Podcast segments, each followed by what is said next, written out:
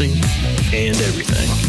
My name is Ezra Hill, and my co host Casey and I are going to be discussing a wide variety of topics from the perspective of two Midwestern middle aged minds. We're not experts, just everyday ordinary people like you. We hope you might find our podcast inadvertently interesting and informative. Hopefully, it'll amount to more than a hill of beans.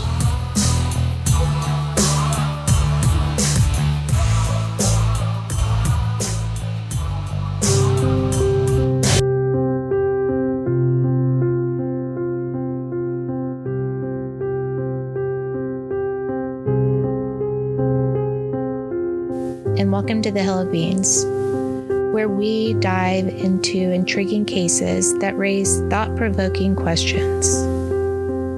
Today, we are exploring a tragic and mysterious story that spans over 30 years. The Pelley family, also known as the Prom Night Murders.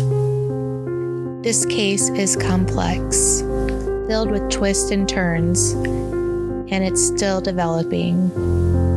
And without further delay, let's dive into this chilling tale. In the spring of 1989, the small community of Lakeville, Indiana, was about to experience a horrific event that would leave them shaken. It was a quiet Sunday morning when a young girl, about nine years old and best friends with the pastor's daughter, headed over to the parsonage for breakfast, as they often did. But that morning was unlike any other. The parsonage, the home of Pastor Bob, his wife Dawn, and their two youngest girls, Jolene and Janelle, was very eerily quiet. All the doors were locked, and there's no sign of anyone inside. Meanwhile, the church congregation had already assembled at the Olive Branch Church right next door. Concerned, the churchgoers decided to investigate, using the master key to enter the home. What they discovered was a horrifying scene that would haunt them forever. Inside the home, they found the lifeless bodies of Pastor Bob, Dawn, and their two young daughters. The investigators quickly realized that not all the family members were accounted for, and their focus shifted to one surviving child who was away from home that night 17 year old Jeff Pelley.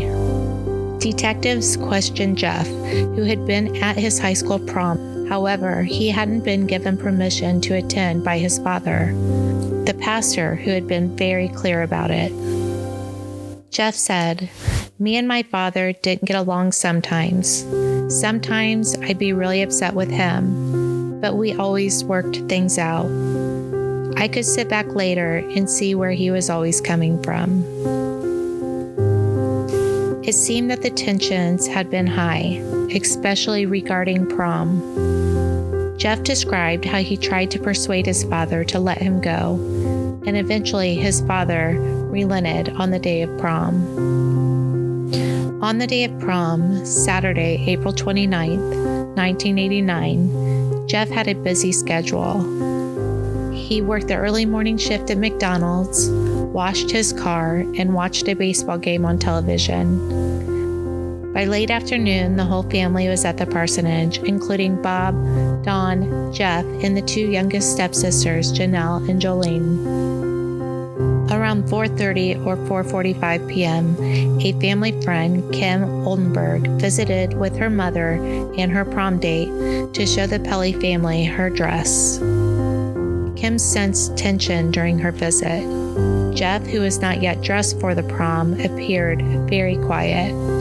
After a short visit, Kim and her mother left the house around 5 p.m.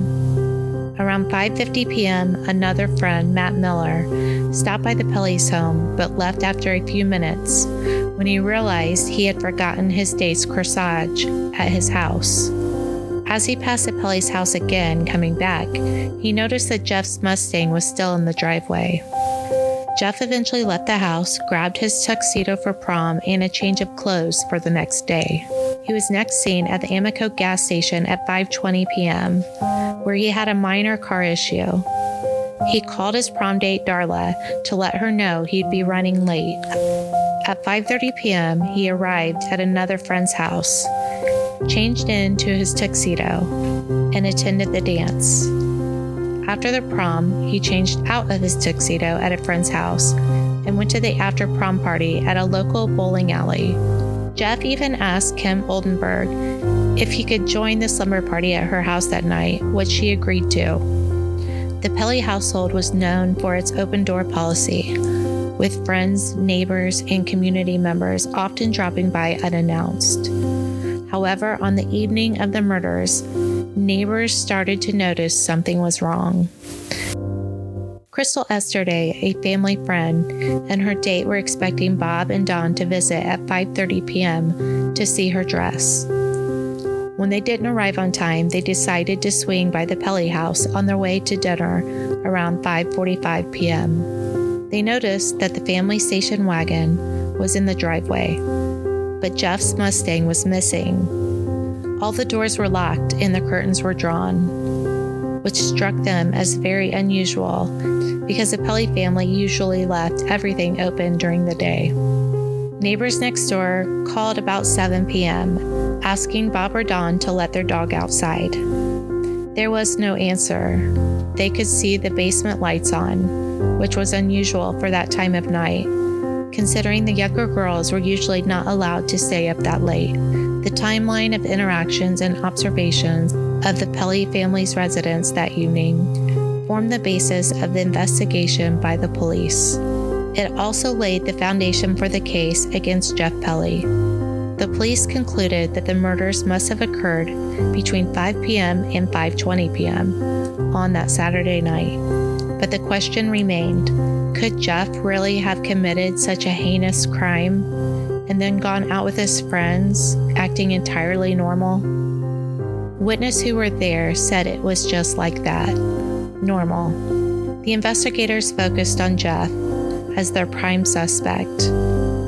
He had been grounded by his father, couldn't go to the prom without his dad chaperoning, couldn't attend the dinner beforehand, the after prom party, or even the amusement park with his friends the next day. Jeff's history of trouble with the police didn't help his case.